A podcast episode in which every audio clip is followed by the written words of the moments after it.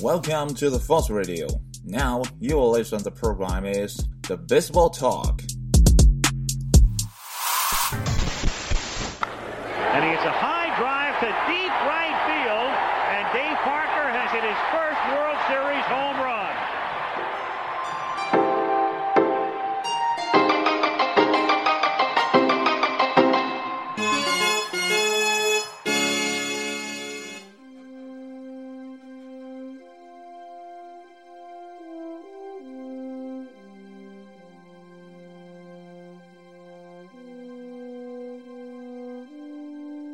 谈棒球，闲聊天，欢迎来到新的一期棒聊节目。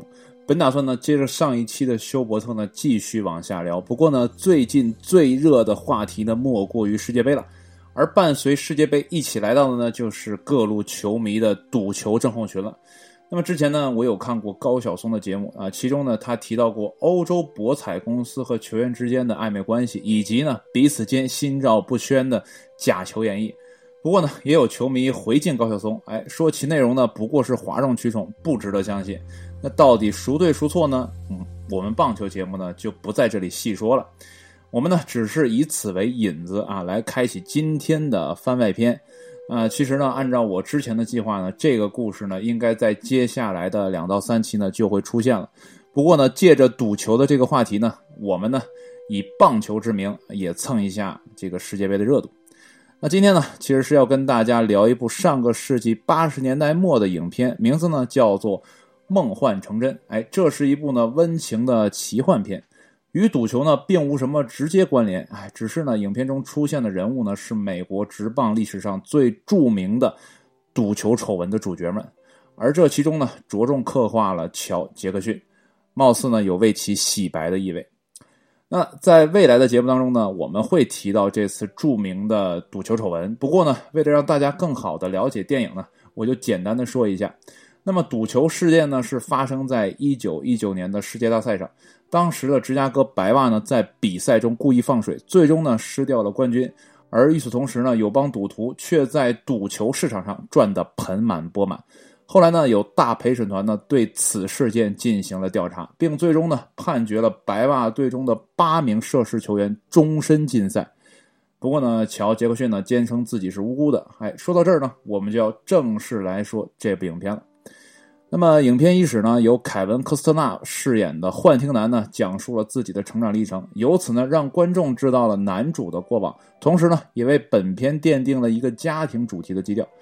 故事刚刚开始，幻听男在自家的苞米地里干活，突然呢，听到有人跟他说：“如果你盖了，他就会来。”一脸懵逼的幻听男呢，望向远处的媳妇儿大妮子，哎，并问道：“他有没有听到什么？”大妮子说什么都没有啊。这个声音呢，并没有停下来，即使呢，在暴风雨的夜里。那么转天呢，幻听男再次来到苞米地干活，哎，那个声音再次响了起来。而这次呢，幻听男似乎悟到了什么，于是呢，在晚饭的时候呢，跟媳妇儿大妮子说自己的疯狂的想法，要在自家的苞米地里，哎，建一片棒球场。虽说呢，大妮子搞不懂自己的老公到底是哪根神经不正常，可是呢，欣然的同意了。那么说干就干，幻听男呢，开着自家的拖拉机呢，铲平了好大一片的苞米地。这一举动呢，引来小镇居民的疯狂的围观。那么在修建场地的时候呢，幻听男跟自己的预言家女儿说起了赤脚乔，哎，就是乔·杰克逊，然后综述了乔的职业生涯，并说呢，他不可能在世界大赛上故意输球。很快，一片球场就建好了。接着，圣诞节就来了。那么到了第二年的某一天，哎，幻听男呢与大妮子正在为修建球场后的财政问题烦心时呢。没有眼力架的预言家女儿呢，竟然在一旁喊“爸爸”，哎，这让幻听男呢颇为恼火。可是呢，正当其要火山爆发的时候呢，预言家女儿说出了“有人在我们家的草皮上”，这让幻听男呢为之一振。紧接着呢，走出了家门，来到了球场。他看到了，他真的看到了，没错，就是他心心念念的赤脚桥。然后呢，二人在球场上愉快的玩耍了起来。不一会儿呢。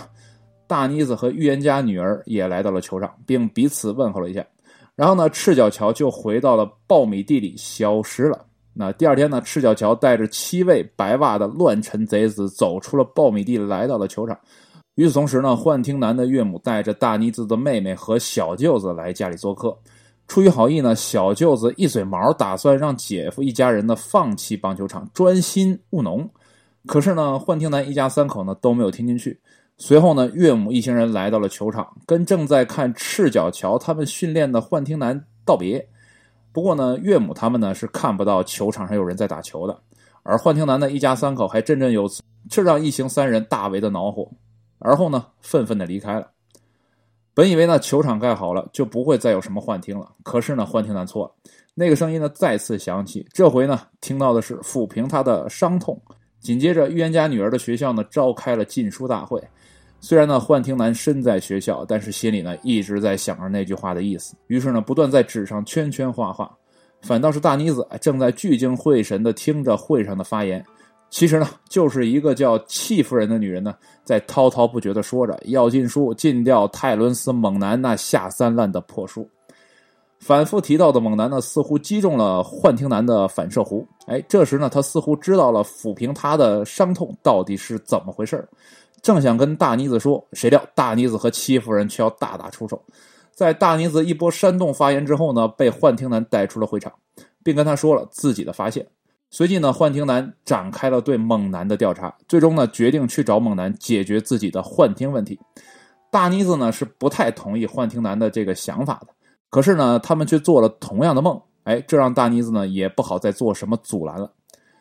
那么幻听男呢驱车来到了波士顿，并找到了猛男，哎，并成功的带着猛男到了波士顿红袜的奋威球场看比赛，而这正是幻听男和大妮子梦中所梦到的情景。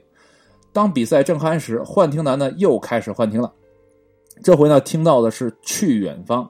顺势呢，抬头四下打量，突然呢，看到大屏幕上出现了几行大字，让他去明尼苏达找月光男孩。得到消息的幻听男呢，把猛男送回了家。在分别之际，猛男说他也看到了大屏幕上的字，并打算跟他一起去明尼苏达。于是二人愉快的上路了。到地之后呢，二人得知身为大夫的月光男孩呢早已过世的消息，于是呢悻悻的回到了旅馆。趁猛男打电话给家里报平安之际呢，幻听男来到了街上闲逛。逛着逛着，他就发现了不远处有一个老人，哎，穿着打扮跟月光男孩朋友们描述的是一毛一样。于是呢上前攀谈，果不其然呢，此人正是月光男孩，不过呢已是垂垂老矣。幻听男呢跟其说明了来意，要带着他一起回到自己的球场。帮他完成梦想，可是呢，月光男孩有些惧内啊，索性就拒绝了。回到旅馆，猛男告诉幻听男，大妮子刚才来过电话。于是呢，幻听男回电得知了家要保不住的消息，于是带着猛男连夜往家赶。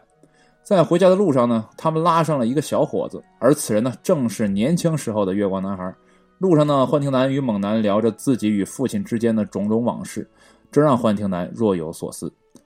到家之后，三人来到了球场。这时候的球场上不只有白袜的乱臣贼子，还有其他球队的亡魂，这让猛男颇为震惊。而月光男孩呢，倒是十分的兴奋，因为呢，他有球可打了。这正是他此行的目的。幻听男夫妇和猛男津津有味地看着场上的比赛，似乎一切烦恼都烟消云散。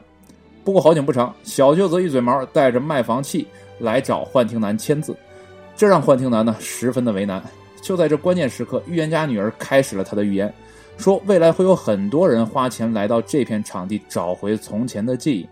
另一旁的猛男也用一段慷慨激昂的演讲劝说着幻听男，而什么都看不到的小舅子一嘴毛依旧在苦口婆心劝幻听男签字。不过幻听男最终呢还是拒绝了，这让小舅子一嘴毛有点发疯了。恰在这时候，预言家女儿说了一句：“那不是空的”，彻底逼疯了小舅子一嘴毛。于是呢，他拎起自己的外甥女儿，开始不停的摇晃。随即呢，幻听男与小舅子展开了争夺女儿的惨烈战争。一个不留神，预言家女儿重重的摔下了简易的看台，所有人都围了上来。可是呢，女儿已经昏迷了。远处的月光男孩看到这一幕呢，走出了球场。就在他迈出球场的那一瞬间，变成了一个苍白的老头。月光男孩来到预言家女儿的身边，并把其救了过来。而这时，小舅子一嘴毛才看到球场上真的是有人的，一脸错愕的看也开始说：“千万不能卖呀！”故事临近尾声，幻听男见到了年轻时候的爸爸。一阵寒暄过后，父子二人在天堂般的球场上传起了球。幻听男似乎一下子回到了小的时候。此时，顺着镜头望向远方，由车灯组成的长龙正在向球场缓缓驶来。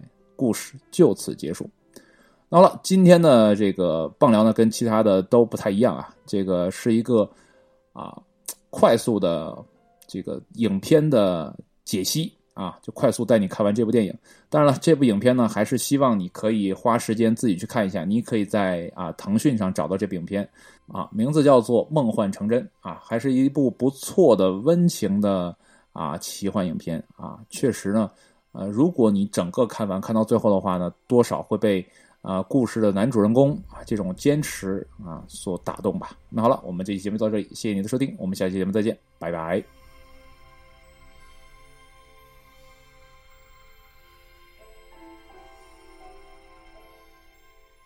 如果呢你想看视频的话，欢迎私信我，我会把视频发给你的。